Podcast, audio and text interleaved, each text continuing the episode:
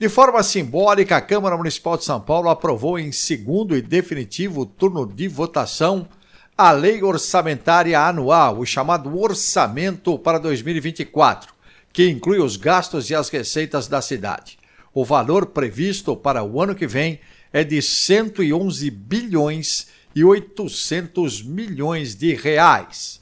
Houve também votações importantes na sessão desta quinta-feira aprovado também o projeto que reduz o imposto sobre serviços de qualquer natureza, o ISS, para 2% em algumas atividades, entre elas atividades de streaming. E o projeto da revisão do zoneamento, o PL 586-2023, que necessitou de voto qualificado por se tratar de projeto que trata do uso e ocupação do solo.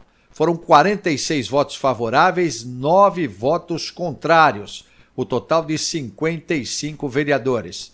Projetos que agora vão à sanção do prefeito da cidade de São Paulo, Ricardo Nunes. Os detalhes da aprovação desses projetos estão no portal da Câmara, sãopaulo.sp.leg.br.